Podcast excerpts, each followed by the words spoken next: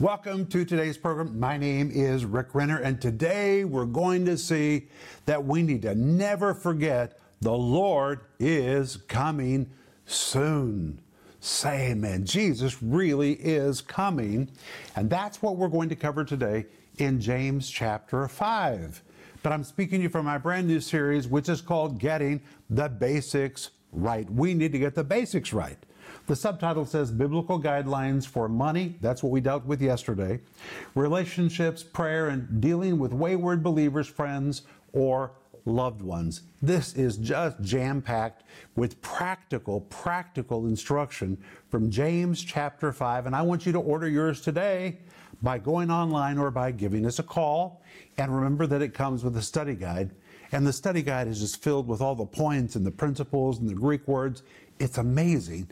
Everything in this series is also in the study guide, and we do this so you can read it while you see it or while you hear it and really reinforce the teaching down deep inside of you. If you missed yesterday's program, go back to the archives and see that program where we saw that God really pays attention when employees are treated unjustly by their employers. It's amazing what is in James chapter 5. But order the whole series by going online or by giving us a call. And because we're talking about the Lord's coming today, we want to offer to you my book called Signs You'll See Just Before Jesus Comes. There really are explicit signs Jesus enumerated, especially in Matthew 24 and Luke chapter 21, that he said we would see just before he comes again. What are those signs?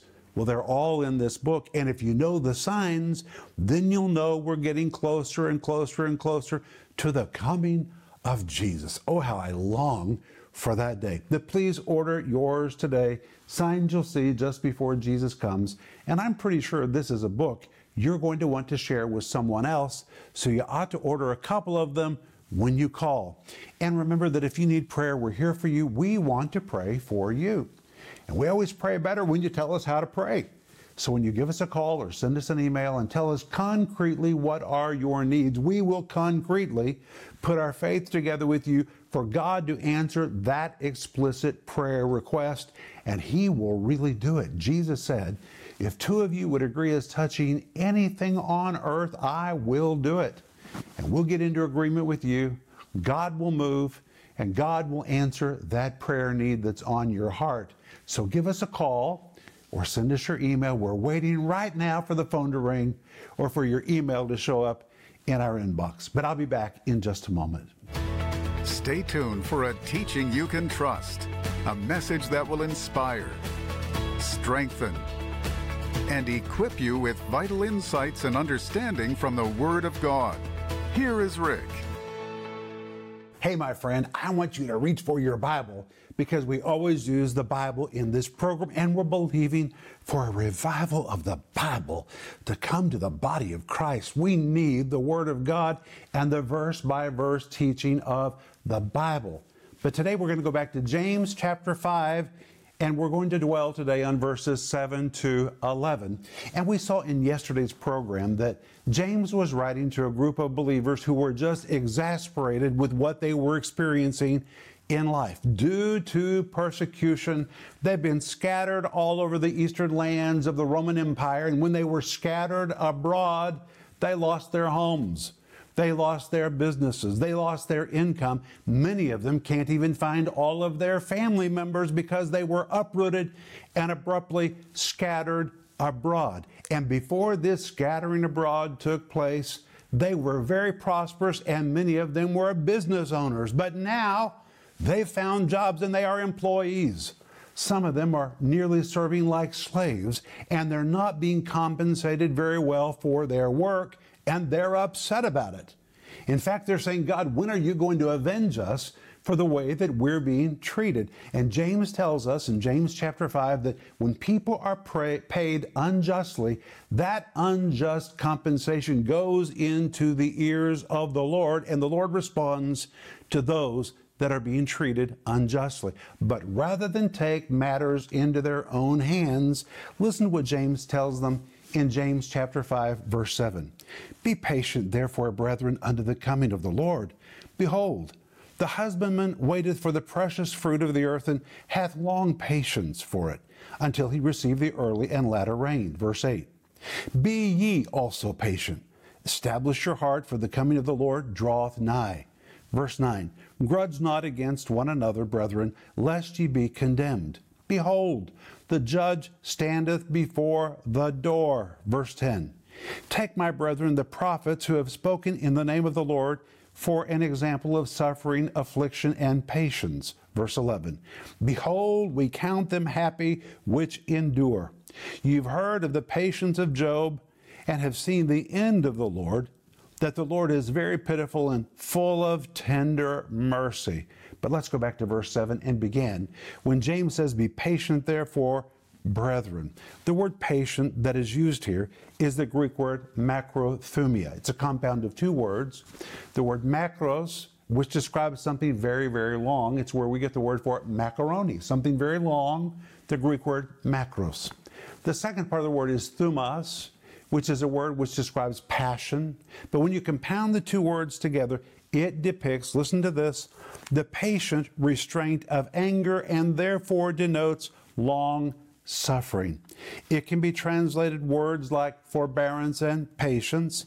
Its actions, the actions of patience, are like unto a candle with a very long wick. It can burn a long time. It has the ability to forbear, to wait patient, to be long suffering as it patiently waits for an event or for a result to transpire.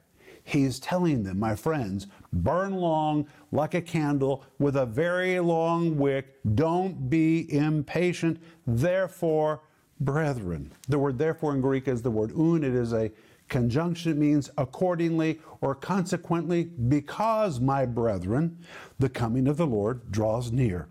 But notice he calls them brethren. He uses this word brethren over and over and over in the book of James, and every time it is the Greek word adelphos, from the word delphos, which is the Greek word for a woman's womb.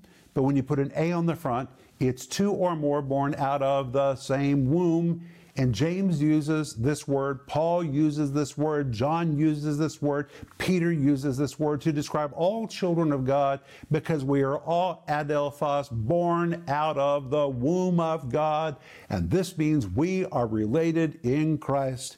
It was a very endearing term used to describe those of one's own family. We have a very large spiritual family, my friends, but it was later used in a militaristic sense to depict brothers in battle. It could be translated as the word comrade or brotherhood.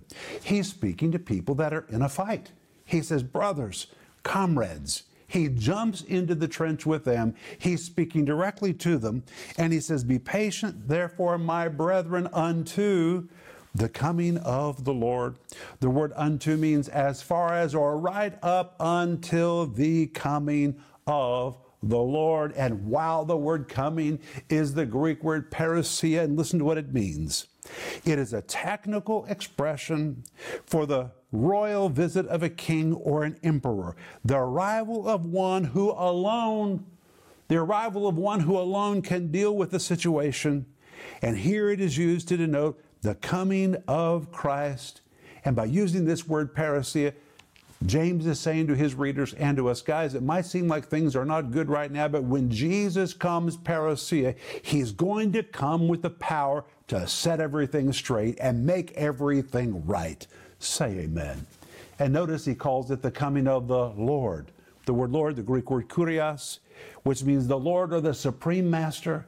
He reminds all of us that in spite of what we're experiencing or the exasperation we may feel with life, Jesus really is Lord. He is the supreme master. He is in charge. And one of these days, very soon, when He shows up, He's going to bring everything under control and make everything right. And then James continues in verse 7 and says, Behold, the husbandman waiteth for the precious fruit of the earth and hath long patience for it. The word behold is the Greek word idou. A better translation would be, wow, it is amazing. The husbandman. The word husbandman, the Greek word georgos. If your name is George, that's where your name comes from, from the Greek word georgos. It describes a farmer who tills the soil, plants the seed, pulls the weed, and eventually reaps the harvest. But my friends, that's a very long process. And you may want the harvest to come very quickly, but the harvest doesn't come quickly. First, you have to till the soil, then you have to plant the seed, then you have to pull the weeds, and eventually you get around to the harvest. But there's a process of waiting for the harvest. And James is writing to people who are tired of the process and they are exasperated. And now he reminds them that even farmers have to wait for the precious fruit of the earth. The word wait in Greek is ekdechomai.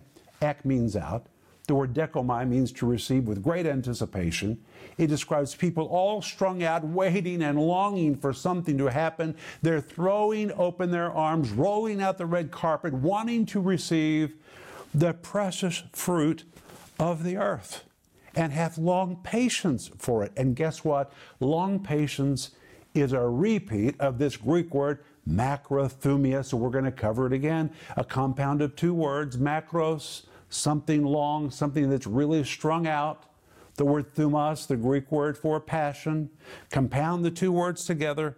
And again, it is the patient restraint of anger and therefore denotes long suffering. Rather than being exasperated, you need to have a wick that burns a long, long time it can be translated as forbearance and patience, and as I said, its actions are like unto a candle with a very long wick. It can burn a long time, which means it's not short wicked. It can burn and burn and burn and burn. It is ready to forbear, to wait patient, to be long suffering as it waits for an event or for a result to transpire.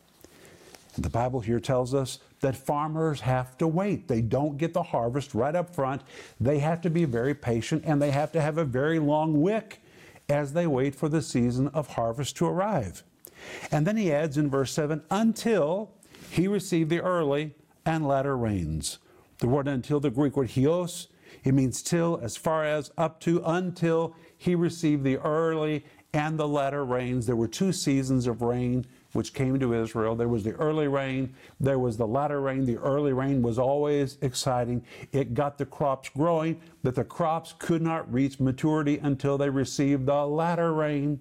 So you can't reap after the first rain. You have to wait for the latter rain. You have to go through the whole season, which may feel like it's very prolonged, but you have to wait for the first rain and the latter rain before you can begin in the season of reaping.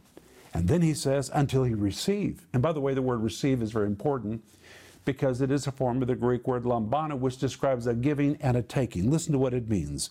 Lambano means to lay hold of something in order to make it your very own, almost like a person who reaches out to grab, to capture, and to take possession of something. And in some cases, it means to violently lay hold of something in order to seize it and take it as your very own. And at other times, it depicts one who graciously receives something that is freely and easily given. There's a give and a take. God gives us what we desire, but we have to take it.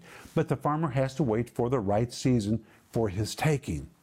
And then he says in verse 8, Be also patient. Ah, there's that word patient. That's the one thing none of us want to be.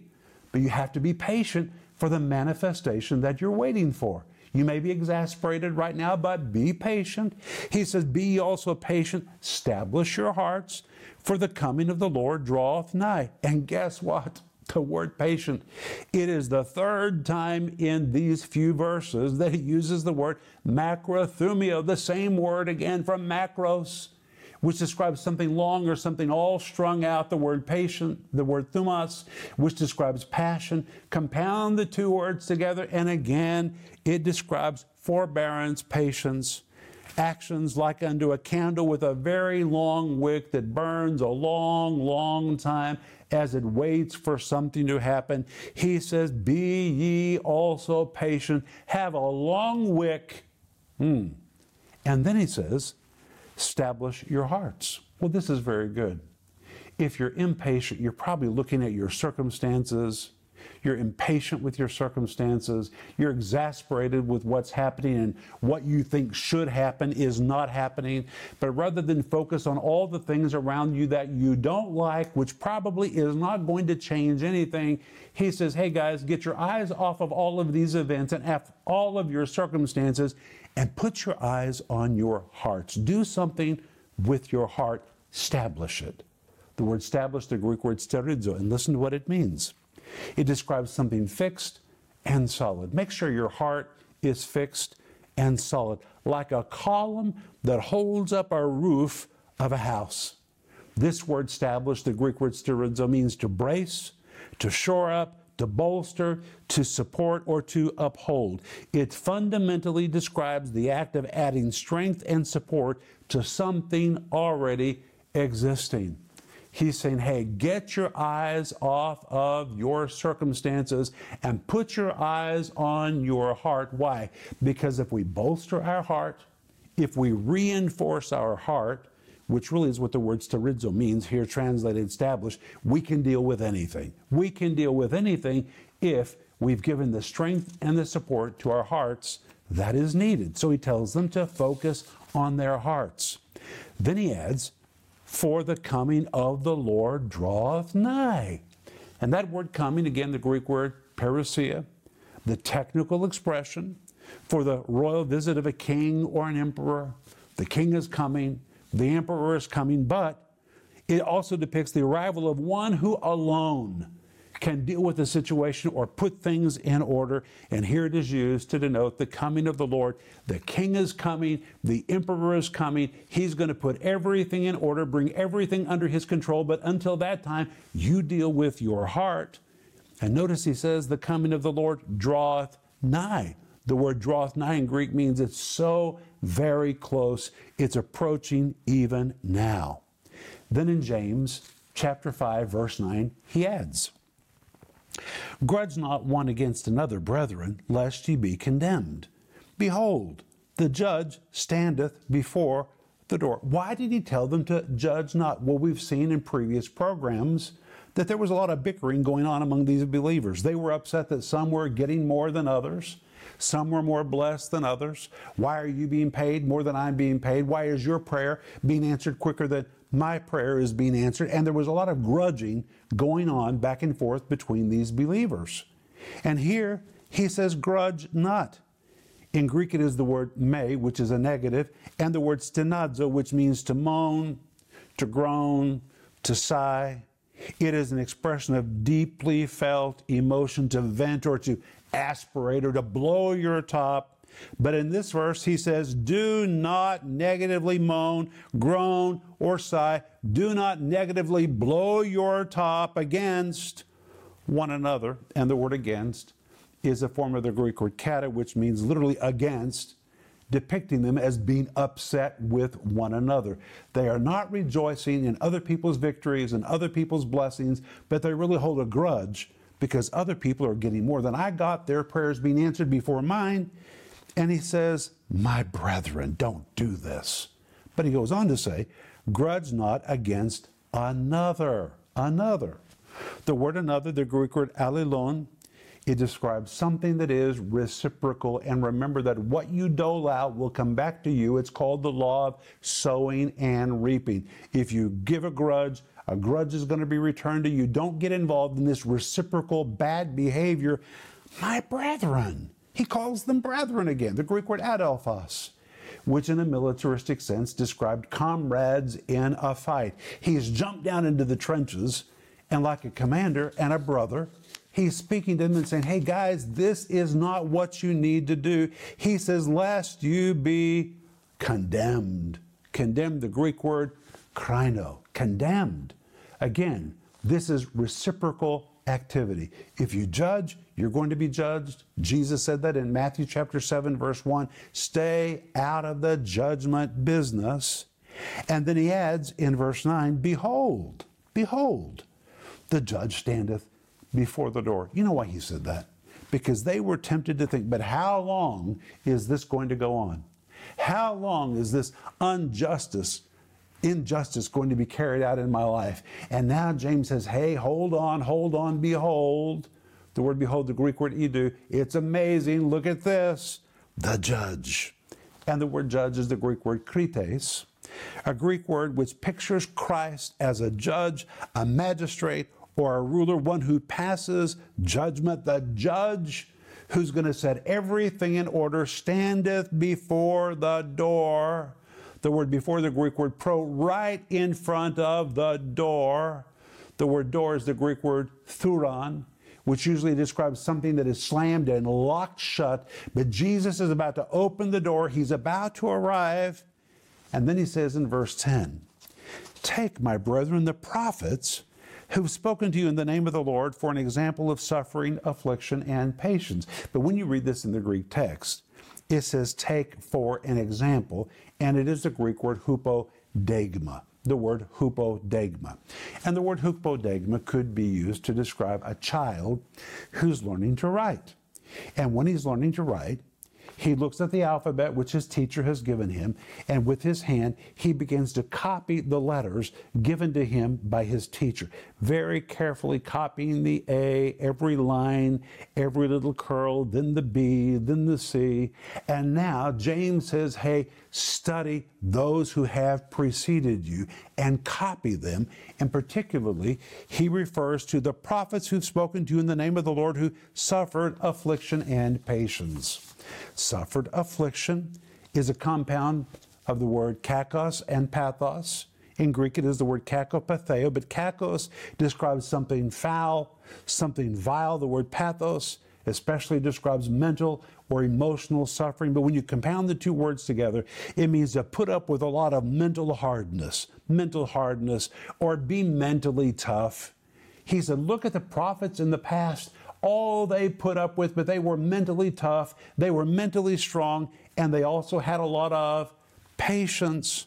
And then he says in verse 11, Behold, behold, we count them happy which endure. Count them happy in Greek means ridiculously happy. They're blessed with all kinds of benefits. We count them happy, ridiculously happy that endure. And the word endure is the Greek word hupomene. And listen to this it means to abide or to stay in one spot, to keep your position, to resolve to maintain territory that you've gained. And in a military sense, it pictures soldiers ordered to maintain their positions even in the face of opposition to defiantly stick it out regardless of pressures mounted against it. Staying power, it is hanging their power. It is the attitude that holds out, holds on, outlasts, perseveres, hangs in there, never giving up and refusing to surrender to obstacles and turning down every opportunity to quit. Wow, that is powerful. And because they refused to surrender, even in the face of exasperating circumstances, they ended up ridiculously blessed. That is what James says, and he tells us to take them for an example, and that we are to study the way they did it and do it like they did it. We are to be mentally tough. And my friends, never forget that Jesus really is coming soon. And when he shows up, he's going to bring everything under his command, he's going to put everything in order.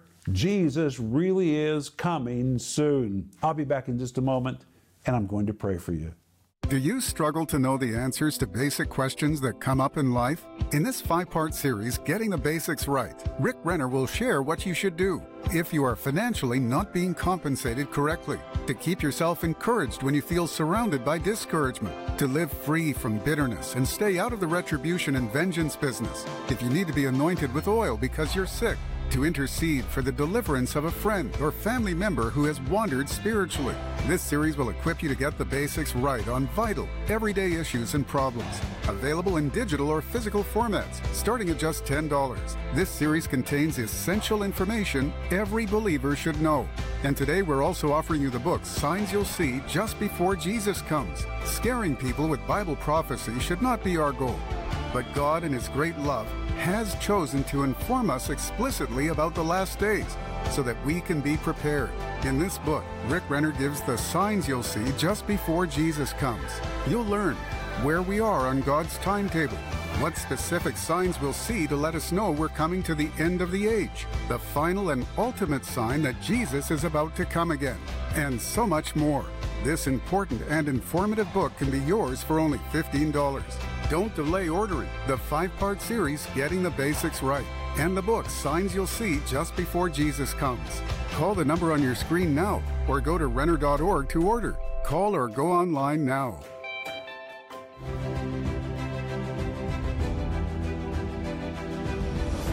Hey, friends, this is Rick Renner, and right now I'm standing in what's going to be the future studio for our television ministry in Moscow, Russia. Who would have ever believed that we would be broadcasting the Word of God from Moscow to the ends of the earth? But that's exactly what's happening. Romans 10:18 says their words will go into all the world, their voice to the ends of the earth, and it's really happening.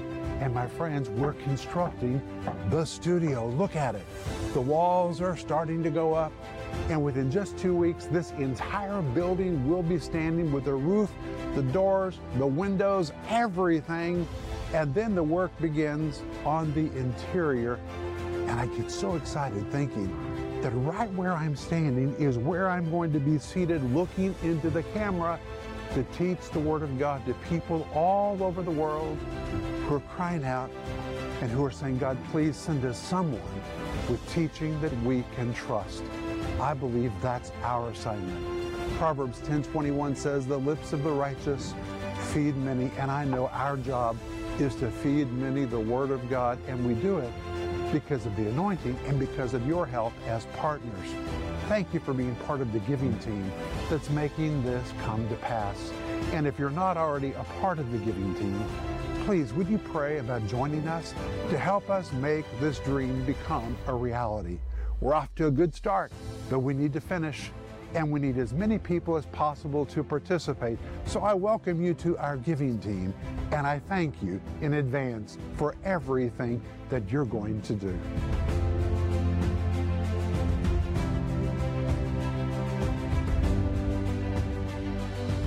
Today, we've covered so much material.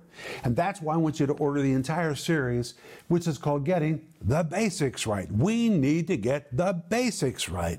It's five parts and it comes in multiple formats. The subtitle says Biblical Guidelines for Money, Relationships, Prayer, and for dealing with wayward believers, friends, or loved ones. This will just encourage you and will help you to get the basics right in your life. And it comes with a wonderful study guide. And please remember that right now we're also offering you my book, which is called Signs You'll See Just Before Jesus Comes. In Matthew 24 and Luke chapter 21, Jesus enumerated signs that would alert us to the fact that his coming was drawing near. Order yours today. I know you'll devour it and order a couple because you're going to want to share this with somebody else. But Father, we thank you in the name of Jesus that you are so aware of our circumstance. Help us, Lord, not to get exasperated when we don't like the way things are going and to remember that you really are coming and you have the power to set everything in order and you will. And we thank you for this in Jesus' name. Amen. I'll see you tomorrow, but remember, Ecclesiastes 8 4, where the word of a king is, there is power.